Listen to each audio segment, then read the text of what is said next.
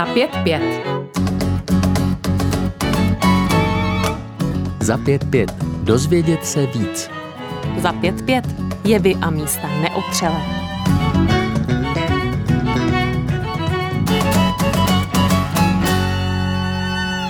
Sto dnů už trvá válka na Ukrajině. Putinovo Rusko testuje soudržnost evropských lídrů, kteří vyjednávají embargo na ruskou ropu. Ruská armáda je podle všeho málo efektivní a skorumpovaná, přesto drží oblasti na východě Ukrajiny a hodlá v nich nastolit pro ruské vedení. Posloucháte pořad za 5-5. Tématem je 100 dnů s Putinovou válkou. Uslyšíte, jak čte kroky Putinova Ruska a jeho diplomacie bývalý diplomat, český velvyslanec v Izraeli a současný poradce českého premiéra Petra Fialy Tomáš Pojar.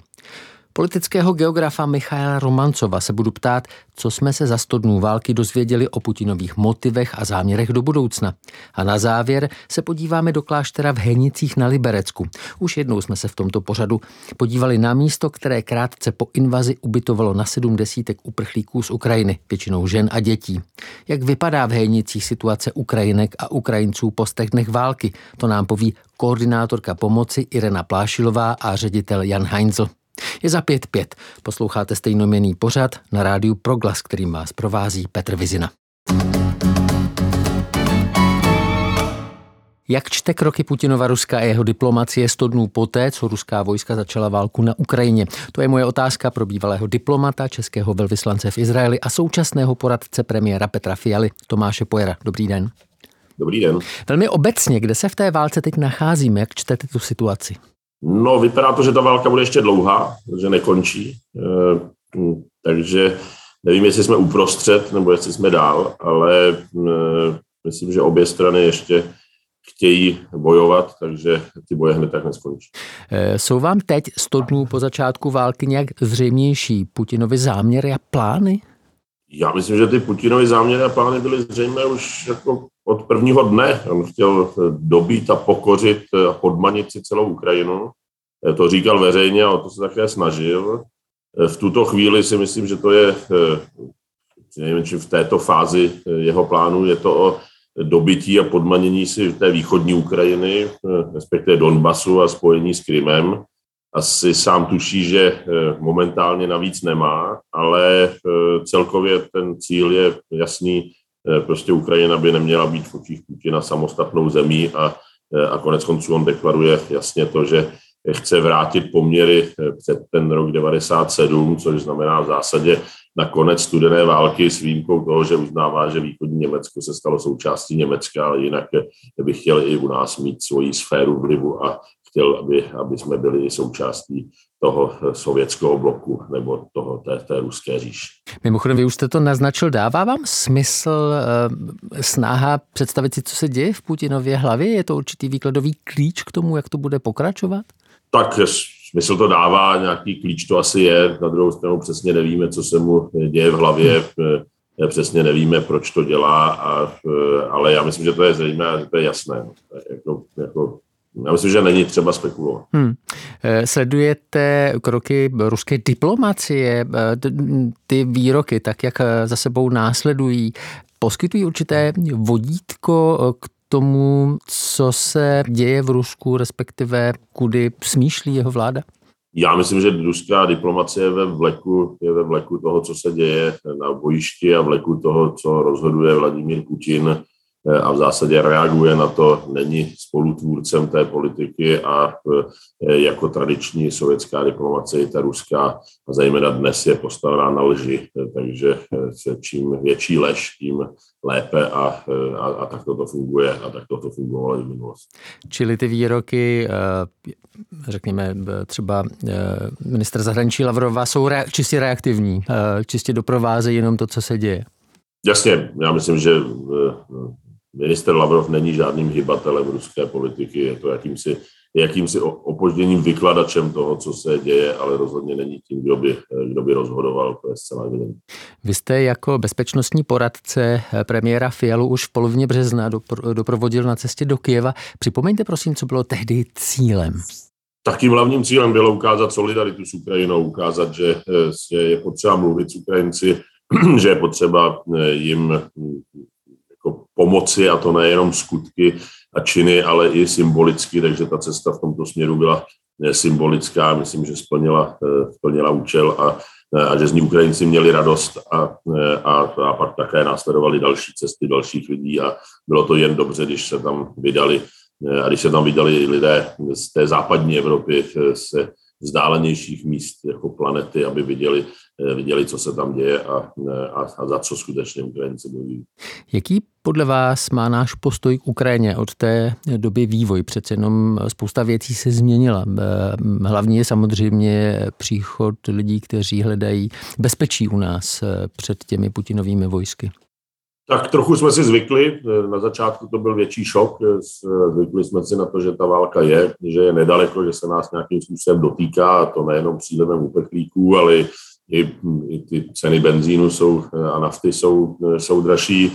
Zvykli jsme si na to, že každý den máme zprávy o tom, jak jak se někde bojuje a jak se tu a tam dobyde další vesnice nebo, nebo město, jak je srovnána se zemí další vesnice nebo město a a myslím, že jsme se trošku, že jsme taky trošku už unaveni tou válkou, ale na druhou stranu jsme se na ní zvykli a já myslím, že ta solidarita s Ukrajinou je stále jako poměrně solidní a pevná a konec konců i v průzkumech je vidět, že většina Čechů ví, kdo za tu válku může, ví, kdo ji vyprovokoval, ví, kdo je tím agresorem, ví, kdo na Ukrajinu zautočil a, a ví tedy, kdo je na té špatné straně, kdo je na té správné straně a, hmm. a, a tak to má i být. Eh, pane Pojere, co se o Rusku můžeme dozvědět podle signálů směrem, eh, a teď eh, první mě napadá Izrael, protože vy samozřejmě jste znalec izraelské politiky, ale taky k Číně a k Indii. Co, co vy sledujete, když se díváte na Rusko a na tom, kde bere takovou jako oporu mezinárodní k tomu, co podniká na Ukrajině? No tak samozřejmě sleduju to, co dělají ostatní, jak se k té válce staví ostatní, jak do Rusku pomáhá, jak kdo se na Rusko dívá, nepochybně Čína sleduje i to vlastní bojiště a, a když se dívá, co se děje na východě Ukrajiny, tak nepochybně myslí na Tajvan a v zásadě všichni myslí na Tajvan a se snaží se domyslet to, jestli ta válka tak, a tak jakým způsobem pokračuje, jak je v zásadě neúspěšná, nebo přinejmenším byla s ohledem na ty první cíle eh, dobytí, rychlé dobytí Kijeva a eh, podmanění si té země, jak se to nepodařilo, eh, tak je otázka, nakolik to oddálí případný čínský útok na, na Tajvan a pokus tedy o ovládnutí Tajvanu, nebo, ne, nebo ne. Samozřejmě se také díváme na Indii a kam se Indie staví a, a komu pomáhá, na které straně, na které straně je. A s Izraelem je to trošku složitější, ten já samozřejmě sleduju, ale tak jako my nechceme eh, jít přímo do střetu s Ruskem, kde by ta válka se mohla výrazně rozšířit a mohla by být tou skutečně nějakou další válkou světovou, tak eh, ani Izrael nechce jít do přímého střetu s Ruskem eh, a to je míněno v Sýrii, takže proto je velmi opatrný, protože v Sýrii se s těmi vojsky s ruskými přímo s vojáky a se jejich raketovými a protiletadlovými systémy setkává a, a, a proto je i opatrný, co se týká například dodávek, dodávek zbraní hmm. Jak vy vnímáte, jaká by měla být úloha Česka eh, těch 100 dnů po válce vlastně během tohohle konfliktu? Tak eh, ta naše úloha je poměrně jasná, zřejmá a, a myslím, že nad ní panuje eh, určitý koncenzus tady ve společnosti a napříč politickým spektrem, že máme a musíme pomáhat eh, ukrajinským uprchlíkům, eh, máme pomáhat ukrajinské armádě a vůbec umožnit Ukrajincům, a to i děláme, aby se mohli bránit, protože svým způsobem bojují i za nás. Kdyby se skutečně Rusku podařilo dobít Ukrajinu, tak ta, ten agresivní stát je přímo na hranicích Slovenska, což už je opravdu k nám eh, velmi blízko.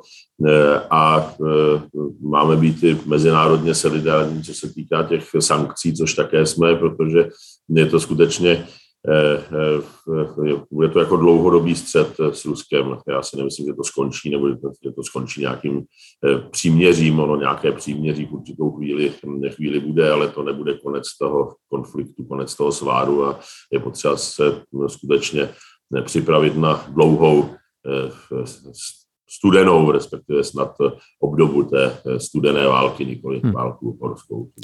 V jistém smyslu sledujeme taky, jak Putin testuje soudržnost evropských lídrů, kteří vyjednávají embargo na ruskou ropu a Putinovy energie. Jak typujete ten výsledek? Podaří se Putinovi Evropu štípnout? Tak zatím se mu to nepodařilo a myslím, že se mu to nemusí podařit, respektive záleží také na nás a na tom, jakým způsobem budeme chytře se snažit o to, tu jednotu udržet a nakolik budeme do toho těch svých debat zamíchávat věci, které nás, roz, které nás nespojují, které nás rozdvojují Eh, protože takové nepochybně jsou. V Evropě jsou různé země, malé a velké, a ty, které jsou blízko Rusku a ty, které jsou daleko Rusku a eh, země závislejší na eh, různých typech energií a země v zásadě nezávislé nebo málo závislé a a my, když tam budeme do, do toho koktejlu našich debat přimíchávat spíše věci, které nás rozdělují, tak to nebude, nebude jednoduché. Eh, tak já bych byl jako opatrný a dvakrát bych měřil a pak, než, než bych jednou řezal, co se týká eh, právě dalších sankčních balíčků. Eh, my bychom v nich měli pokračovat, ale zároveň bychom měli mít vždycky na mysli, že ty sankce musí bolet více Rusko než nás a pokud takto budeme pokračovat, tak si myslím, že jednotní budeme. On konec konců, Putin skutečně Západ sjednocuje, sjednocuje Evropu, tak jako sjednotil Ukrajince a Ukrajinu a, a v zásadě vytváří už po mnoho, mnoho let eh, z Ukrajinců úplně jiný národ, než byl předtím, nebo jak daleko semknutější národ, teď nemyslím v kvalitě, ale prostě v té semknutosti, eh, tak, tak to, je jako, to, je, to je jako nebývalé, co se Putinovi ve skutečnosti nepodařilo, byť se snažilo pravý opak. Co je podle vás důležité v té domácí debatě, protože ta domácí debata bude taky rozhodovat o tom, jak se budou chovat naše politické špičky, k nímž tedy teď patříte? Tak já myslím, že to musí být určitá jako střídmost, že nesmíme přepínat strunu, že musíme, tak jako nemáme házet do toho kotlíku na evropské úrovni to, co nás rozděluje, tak musíme myslet i tady na věci, které nás spíše spojují, protože ta doba není jednoduchá a ekonomicky bohužel jednoduchá nebude. Je velká inflace, naštěstí není nezaměstnanost, Eh, hospodářský růst eh, bude eh, velmi, velmi těžký, respektive velmi malý pravděpodobně. Ceny energií porostou. Řekl bych, že jsou v tuto chvíli na vrcholu a, a měli bychom jako myslet i na soudržnost české společnosti a měli bychom myslet na ty a pomáhat těm, kterých se to nejvíce dotkne tady, tady u nás tak aby úplně nepropadli do, do chudoby a do zoufalství. Takže, takže jako doba to není lehká, je, to válka ještě neskončila, ty dopady té války ještě nějakým způsobem pocítíme a, a máme myslet i na tedy soudržnost a jednotu české společnosti, tak jak nejlépe to jde. Já si na závěr dovolím být trošku metaforický. Jeden ukrajinský rabín v tomhle pořadu eh, tu válku interpretoval jako válku dobra proti zlu a tím zlem zcela nepochybně myslel ty Putinovy ambice. Jak vykládáte si o téhle válce, třeba se svými dětmi nebo s přáteli? Eh, jak, jak rozumíte téhle válce vy? Co je to téma, ke kterému se budeme vracet jednou, až to celé třeba skončí? Tak já si myslím, že to je opravdu jako největší předěl evropský odpádu berlínské zdi, že to bude, ten 24. únor bude v učebnicích, že, ten, že Evropa, evropské dějiny před 24. únorem budou jiné než ty po 24. únoru. Uvidíme, jak ta etapa bude vypadat, uvidíme, jak bude dlouhá, ale, ale ne, ne, nepochybně je to velký zvrat, že je to opravdu takhle velká válka po druhé světové válce první velká válka na eh, evropské půdě v takovémto rozsahu a ještě není, není u konce. Eh, a to, že je nepochybné, kdo je tím agresorem a, a, a kdo zautočil, tak to je, eh, to je jako taky fakt. Poradce českého premiéra Petra Fialy Tomáš Pojar. Tomáš, já vám moc krát děkuji za váš čas. Mějte se pěkně, hezký den. Za pět pět s Petrem Vizinou. Posloucháte pořad za 5-5. Tématem je 100 dnů s Putinovou válkou. Slyšeli jste, jak čte kroky Putinova Ruska a jeho diplomacie bývalý diplomat, český velvyslanec v Izraeli a současný poradce premiéra Petra Fialy Tomáš Pojar. Politického geografa Michaela Romancova se nyní budu ptát, co jsme se za 100 dnů války dozvěděli o Rusku, o Putinových motivech a záměrech do budoucna. Dobrý den, pane Romancové. Dobrý den. Jsou vám těch 100 dnů po začátku války nějak zřejmější Putinovy záměry a plány?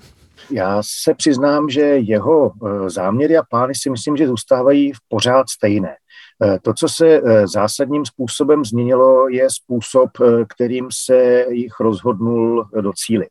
Znamená, on sáhnul nejenže sáhnul po síle, to on už udělal jako několikrát předtím, ale on sáhnul po síle způsobem, eh, který je eh, pro západní svět naprosto šokující, protože on až dosud měl tendenci z jeho pohledu s námi jakoby hrát docela takovou chytrou hru, že vždycky tvrdil, že jaksi jednání jsou pro něj důležitá, že vlastně to sáhnutí k posíle je jenom jako nějaká nezbytnost něco jako řešit v ten daný okamžik.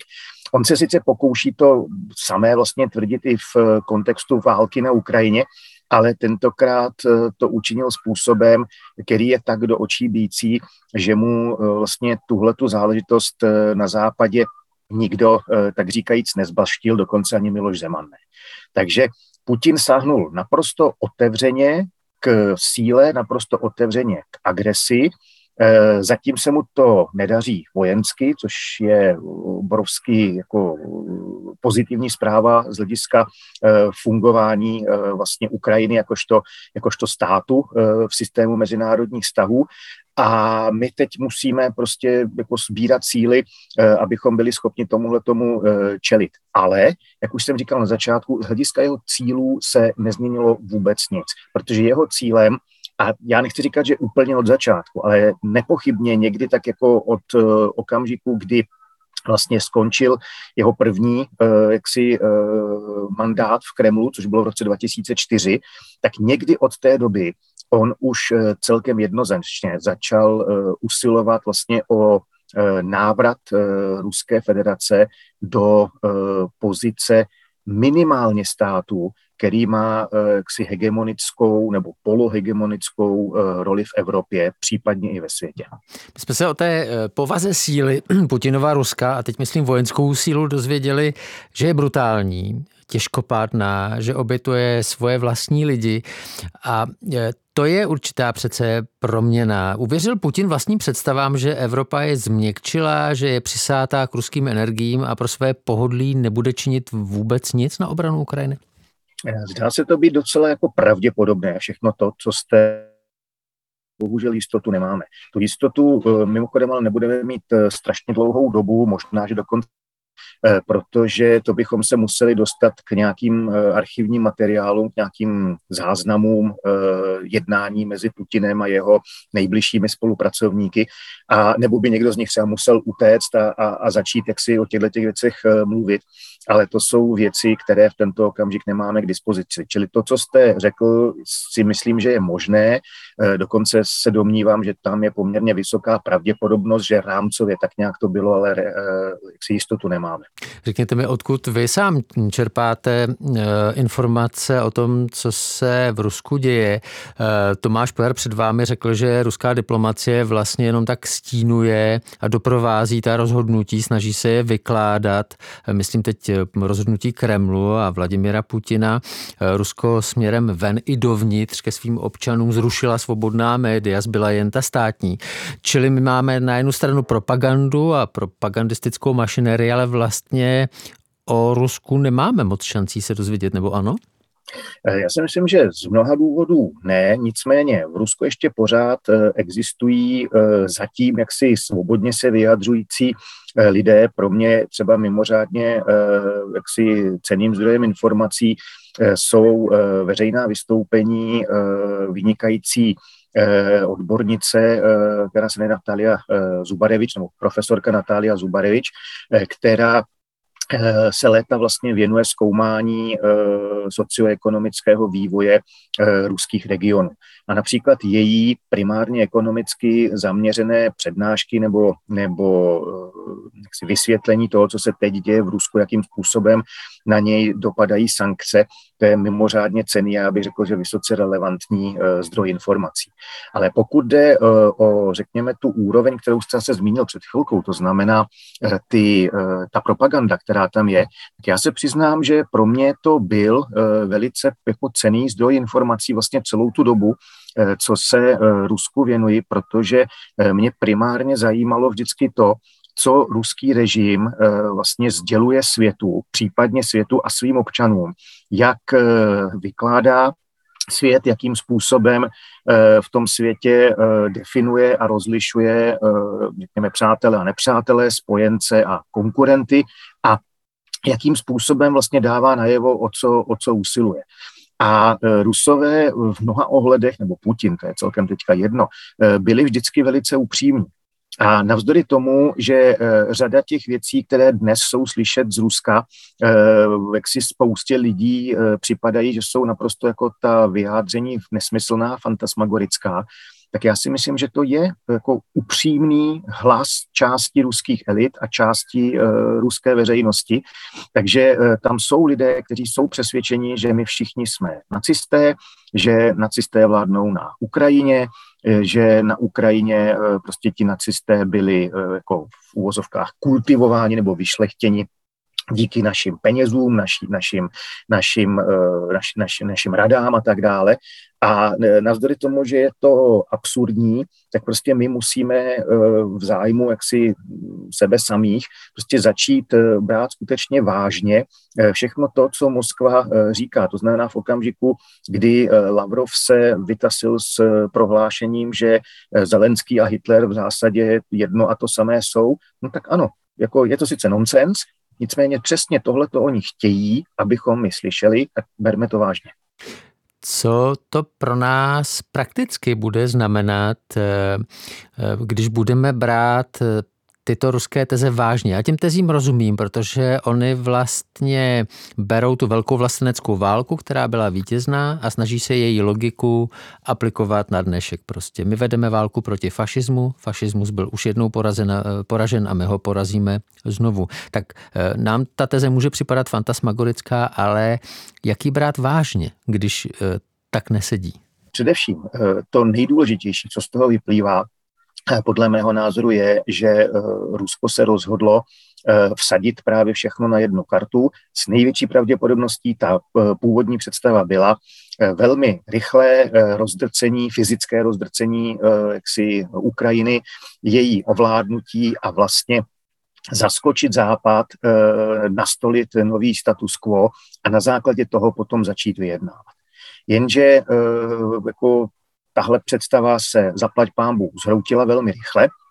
Místo uh, rychlého vítězství máme uh, dlouhou, krvavou opotřebovací válku, která čertví, jak dlouho ještě Eh, bude běžet. A eh, vlastně v tomto ohledu, navzdory tomu, že já jako osobně bych třeba jako přivítal, což ale neznamená, že bych to byl schopen zařídit, ale přivítal bych ještě jaksi eh, tvrdší sankce vůči Rusku, ještě jakoby větší jednotu evropských zemí, ale na druhou stranu jako to, co se děje, je dobře, že se to děje, je to ve správném jaksi směru a v zásadě se dá říci, velmi rychle, zejména když vezmeme v úvahu, jak eh, těžkopádná Evropská unie je. A vidíme, že prostě ty mosty, které v minulých letech byly prostě budovány, tak eh, začínají být buď to strhávány, anebo prostě jaksi přes ně přestávají eh, proudit, ať už suroviny nebo něco jiného. A prostě tohle je teď realita, kterou minimálně tak dlouhou dobu co bude Putin jako fyzicky naživu a u moci, protože to si myslím, že jsou jako dvě vzájemně propojené množiny, tak se kterou budeme muset eh, si žít a po jeho smrti, která může samozřejmě nastat velmi brzy, ale také velmi pozdě, to se prostě eh, uvidí teprve, tak pak možná opatrně bude možné začít jako zase jednat, pokud bude jednat s kým. Pane Romancové, vy jste zmínil, že Rusko vsadilo na jednu kartu. V jistém smyslu uh, hraje hru, z které není cesty zpět. Uh, není možné si představit, že bychom dělali jako, že se to nestalo a s Ruskem jednali jako se zemí, která prostě dodržuje mezinárodní dohody a ctí územní celistvost eh, sousedních zemí. Řekněte mi, jestli by se to dalo personifikovat.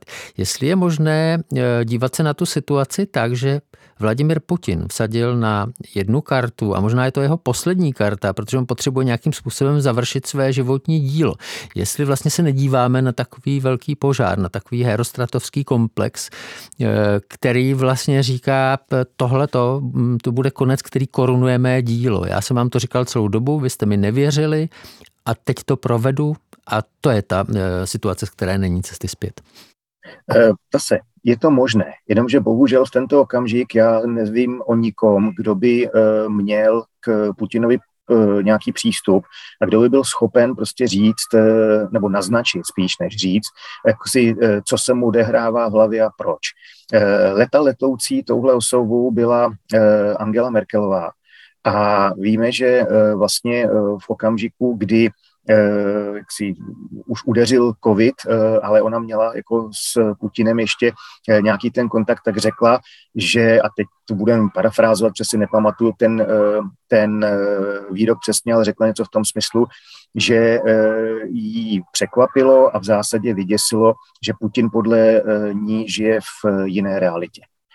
A je tedy možné, že se tam něco takového děje ale eh, to je něco, co v tenhle ten okamžik jako nikdo z nás, eh, a tím nemyslím nás dva, ale jako lidi ze západu, eh, jak si tak to nemá šanci potvrdit, ale zejména s tím nemáme šanci vůbec nic udělat. To znamená, my musíme brát tento okamžik Rusko nebo Putinovo Rusko jako aktéra mimořádně nebezpečného, iracionálního, Eh, a zařídit se v rámci vlastní bezpečnosti prostě podle toho. To, co řekla o Vladimíru Putinovi Angela Merkelová, platí i o současném Rusku. Ono, jak víme, žije v určité jiné realitě, než jak ji vnímáme vy, my, jak ji vnímáme my. Ale řekněte mi, eh, odhaduje se, že počet vojáků, kteří na Ukrajině padli, by mohl být až 30 tisíc. Vy to taky zmiňujete v, v nedávném článku pro deník N. My si pamatujeme, jak reagovali třeba vdovy nebo matky těch, kdo zahynuli téměř zbytečně v té ponorce Kursk. Máte dojem, že pod, nějaký podobný pohyb by mohl být v té ruské společnosti, která e, přes všechno embargo informační vidí, že ti mladí nevycvičení kluci v té armádě, která trpí korupcí a lejdáctvím, opravdu uh, hynou zbytečně? Já se obávám, že to, co jsme svého času viděli v souvislosti s ponorkou Kursk, takže neuvidíme. To z jednoho prostého důvodu.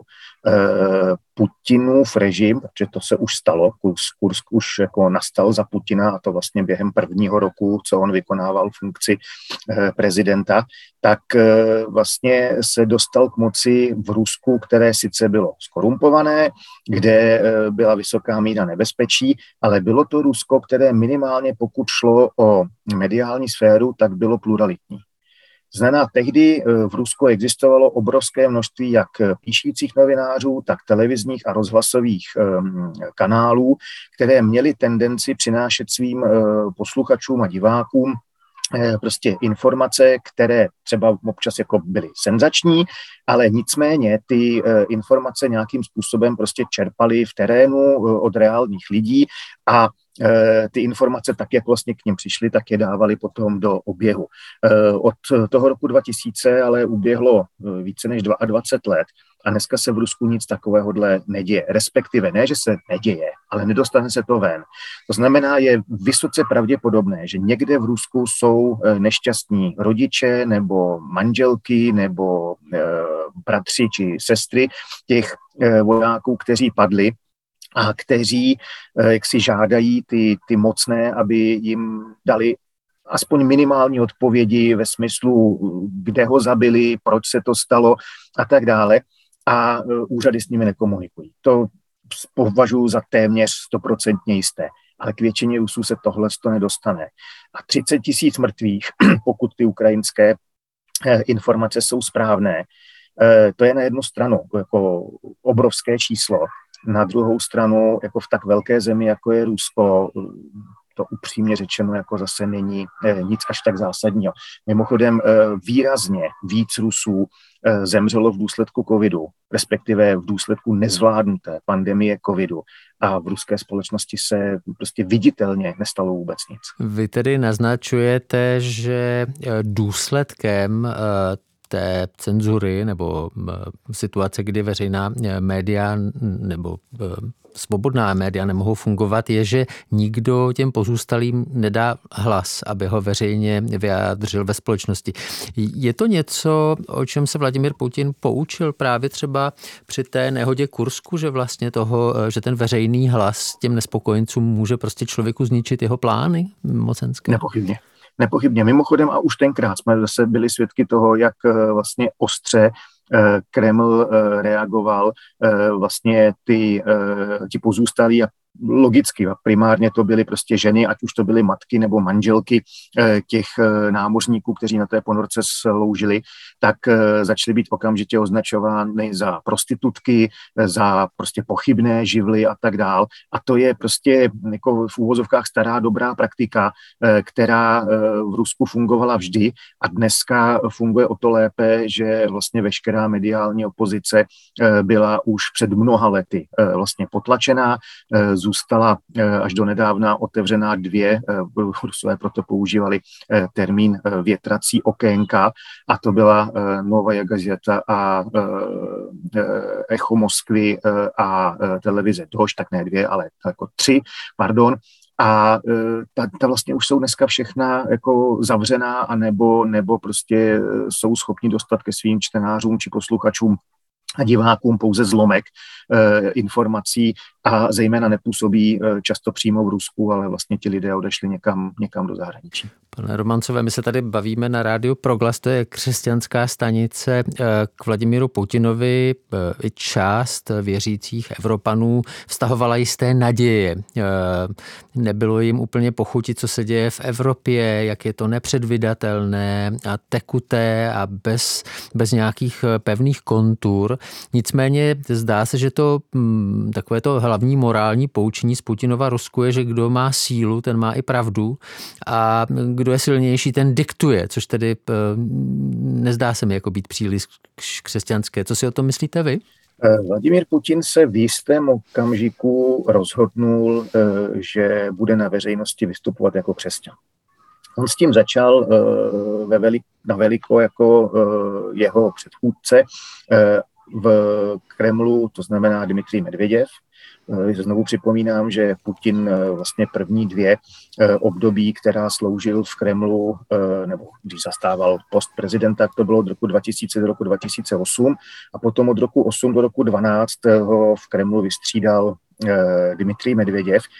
A to byla hlava ruského státu, která se na veřejnosti i v doprovodu manželky často objevovala v době eh, nějakých významných církevních eh, svátků.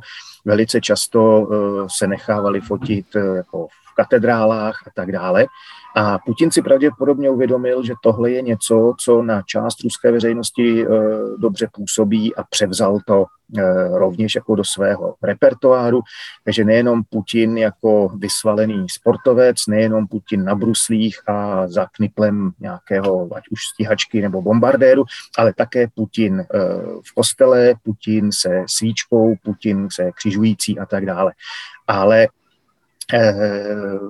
celou dobu, co je on u moci, tak vidíme, že on vlastně eh, je ochoten eh, velmi prudce jakoby změnit eh, své směřování, vytáhnout něco, co v daný okamžik je populární, jakoby tu popularitu toho fenoménu strhnout na sebe, stát se jakoby jeho reprezentantem a v okamžiku, kdy tohle to všechno jaksi vyvané, no tak to se jako odvrhne a jde dál.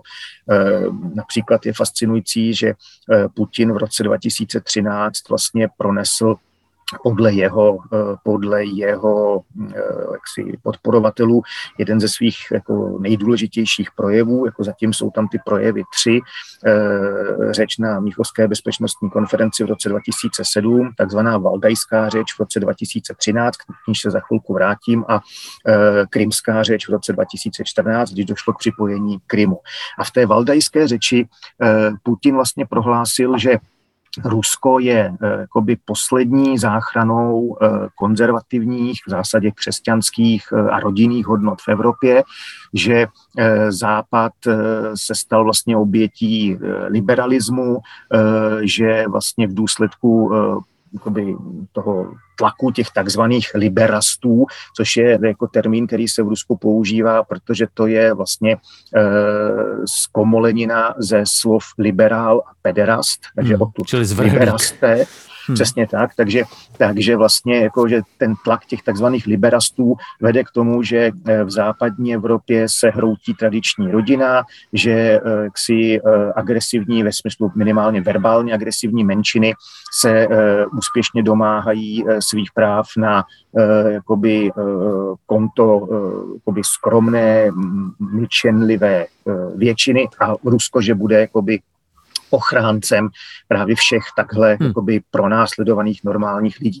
A tohle to vám řekne člověk, který eh, sloužil v KGB, eh, což byla organizace, která mimo jiné velmi intenzivním způsobem potírala křesťany.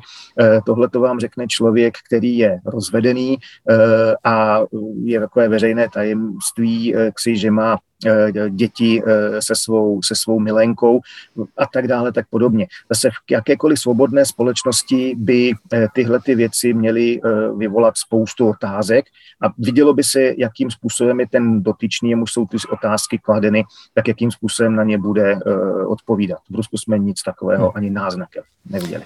Pane Romancové, my dva se tady bavíme v, v klidném, mírovém Česku, vám si za okny hrají děti, jak slyšíme, eh, to zní úplně idylicky. Řekněte mi hm, poslední věc, která se bude týkat duševního zdraví. A já vím, že nejste psycholog ani psychiatr, ale vy jste začal tím, že máme Rusko brát vážně.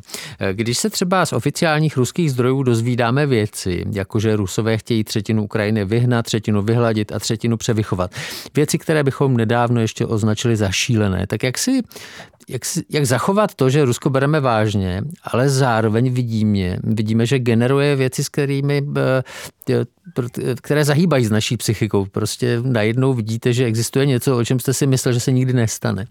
Jak to řešíte vy? Já to řeším prostě tak, že já se bohužel jako uh, Rusku uh, v té právě sféře, uh, jako řekněme zahraniční a případně bezpečnostní politiky věnu uh, nepřetržitě jako vlastně od 90. let, kdy se Rusko znovu vynořilo, kdy vlastně přestal existovat sovětský svaz.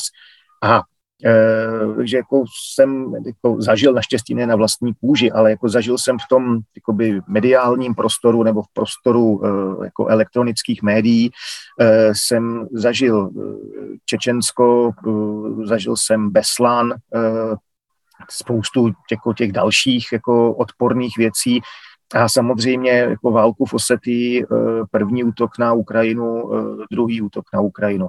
Eh, mě bohužel tyhle ty věci nepřekvapují. Mě by překvapilo cokoliv jiného, ale ne tohleto.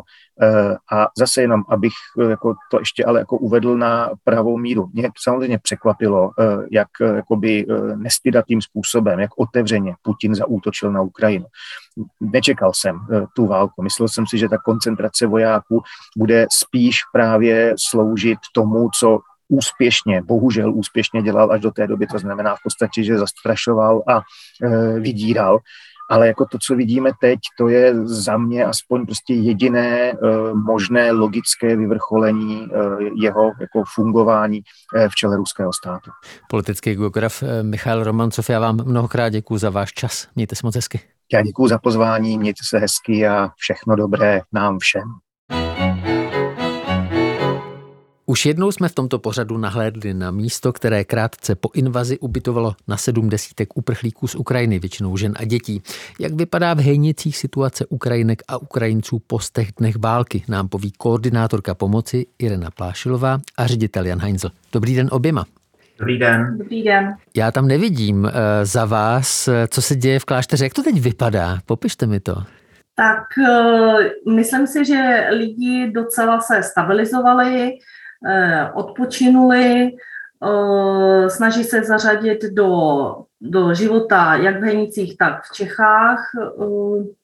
Myslím si, že u nás to funguje skvěle. Hmm. Já jsem viděl, že eh, lidem pravidelně nabízíte práci, čili to je jeden ze způsobů, jak se integrovat. Pane řediteli, eh, jak to vypadá s bydlením? Eh, váš klášter vlastně přerušil veškeré akce a aktivity, které jste měli, abyste mohli lidem z Ukrajiny dát bydlení. Jak to vypadá teď? Tak v podstatě situace je, tak, je taková, že poslední týdny několik eh, rodin nebo jednotlivců odjelo, zejména se tedy jednalo o to, že se našli nějaké bydlení stabilní tady v Čechách. Pouze jedna maminka eh, s dětmi se vrátila zpět do Vovské oblasti. Uh, jinak v podstatě to, co se nám uvolnilo, tak nyní postupně uvolňujeme tedy k standardnímu ubytování, protože není v tuto chvíli ani poptávka od hasičského záchranného sboru po dalších volných kapacitách. Hmm. Vy jste, aby jsme se o tom bavili minule, vy jste tak trochu zápasili taky s penězi, nevěděli jste, jak to vlastně bude. Jak jste na tom teď finančně? Vy jste do jisté míry nesli zátěž toho vašeho velkorysého kroku tak eh, ty první týdny, respektive něco málo přes měsíc, to skutečně bylo tak, že eh, jsme vše financovali eh, z našich úspor. Ehm, velice rychle se ale podařilo uzavřít smlouvu s Libereckým krajem na podporu, která je tedy rozdělena do dvou částí, tedy finanční podpora, která jde od státu, která se týká ubytování a potom také podpora 50 korun za snídaní, která je placena tedy z rozpočtu Libereckého kraje. Kromě toho jsme nastavili i systém eh, takový, že nám eh, lidé z Ukrajiny, kteří tady jsou, přispívají cirka 100 korunou denně. Ta 100 koruna potom slouží pro krytí dalších nákladů, jako je Eh, zbytek do té plné penze, tedy obědy, večeře, svačiny pro děti, internet, eh, prádelna, včetně toho vybavení, eh, prostě to, co patří k takovému běžnému chodu, aby se dofinancovalo. Já v tuhle chvíli vím, že ty náklady, které máme, tak se dají pokrýt těmi příjmy, které získáváme, včetně toho, že nám chodí samozřejmě dary, Eh, na počátku úžasné, velkoryse, nyní už je to sporadické, ale tomu rozumím. Ehm, no a potom si také doplňujeme i ty příjmy chodem eh, restaurace, který teď v sezóně eh, je bez zesporu ehm, velice, velice slušný. Z tónu vašeho hlasu čtu, že se neděje žádná katastrofa, nehroutí se vám klášter na hlavu. Paní Plášilová, eh, vy jste s těmi lidmi navázali kontakt, žijete tam s nimi. Vzpomenete si na nějaký příběh, který vám v poslední době utkvěl, který považujete za důležitý příběh někoho eh, z lidí, které, pro které tam vlastně pracujete a které se snažíte integrovat? No já myslím, co člověk, to příběh. Jo. No to nepochybně, ale vyberte jeden. Ani nevím koho. Že byste přišla domů a řekla jste, teď dneska jsem mluvila s tou či onou. Víte něco v tomhle smyslu? No, já vždycky mám ohromnou radost, eh, když někdo najde práci a opravdu děti začaly chodit do školky, do škol, když se nám podařilo eh, ve spolupráci s městem a základní školou, eh, že děti začlení se velice brzy, jak do, do školní docházky, teď máme adaptační skupiny, já bych neráda vyzdvihla někoho jednoho, ale největší ráda vždycky mám z těch dětí, protože když jsou děti v klidu a jsou zaopatřený, tak ty maminky eh, samozřejmě fungují daleko líp a nacházejí si hmm. práce a tak. No. Lidi Rozumím. jsou velice aktivní při hledání práce, snaží se, jo, chodí za mnou se smlouvama, ukazují, jestli tam není nějaký chyták a tak dále. Takže...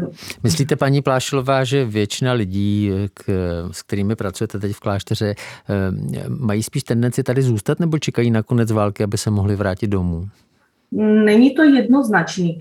spousta lidí chtělo se vrátit na Ukrajinu, teď v zaporožské oblasti začaly bombardovat i jejich obydlí, tak říkají, no tak v tuto chvíli už nemáme kam se vrátit, ale většina z nich jako směřuje, že by se chtěli vrátit domů. Hmm. Většina uh, z nich. Co je teďka podle vás důležité? Co by měl dělat stát? Co bychom měli dělat my všichni ostatní v, v tom smyslu? My, my nevíme, jak ta válka bude ještě dlouho pokračovat. Pan ředitel Heinzel už říkal, že vlastně i ty příspěvky naše jsou sporadické, prostě celé nám, ta situace nám zevšední. Že? Tak k čemu, pane řediteli, byste vyzval vy? Tak já bych vyzval k tomu, abychom si nadále uvědomili, že je válka. A že ten zdánlivý klid, který my tady máme, tak eh, je skutečně eh, něco, za co musíme být vděční, ale co není samozřejmé. A měli bychom na to pamatovat a měli bychom na to pamatovat i v té naší solidaritě, tak, aby eh, fungovala dál, aby byla racionální, ale aby byla skutečně i účinná a funkční koordinátorka pomoci Irena Plášilová a ředitel Jan Heinzl. Já vás oba moc zdravím do Henic. Děkuju. Pořád za 5-5 připomenul 100 dní trvající válku na Ukrajině. Loučí se s vámi Petr Vizina.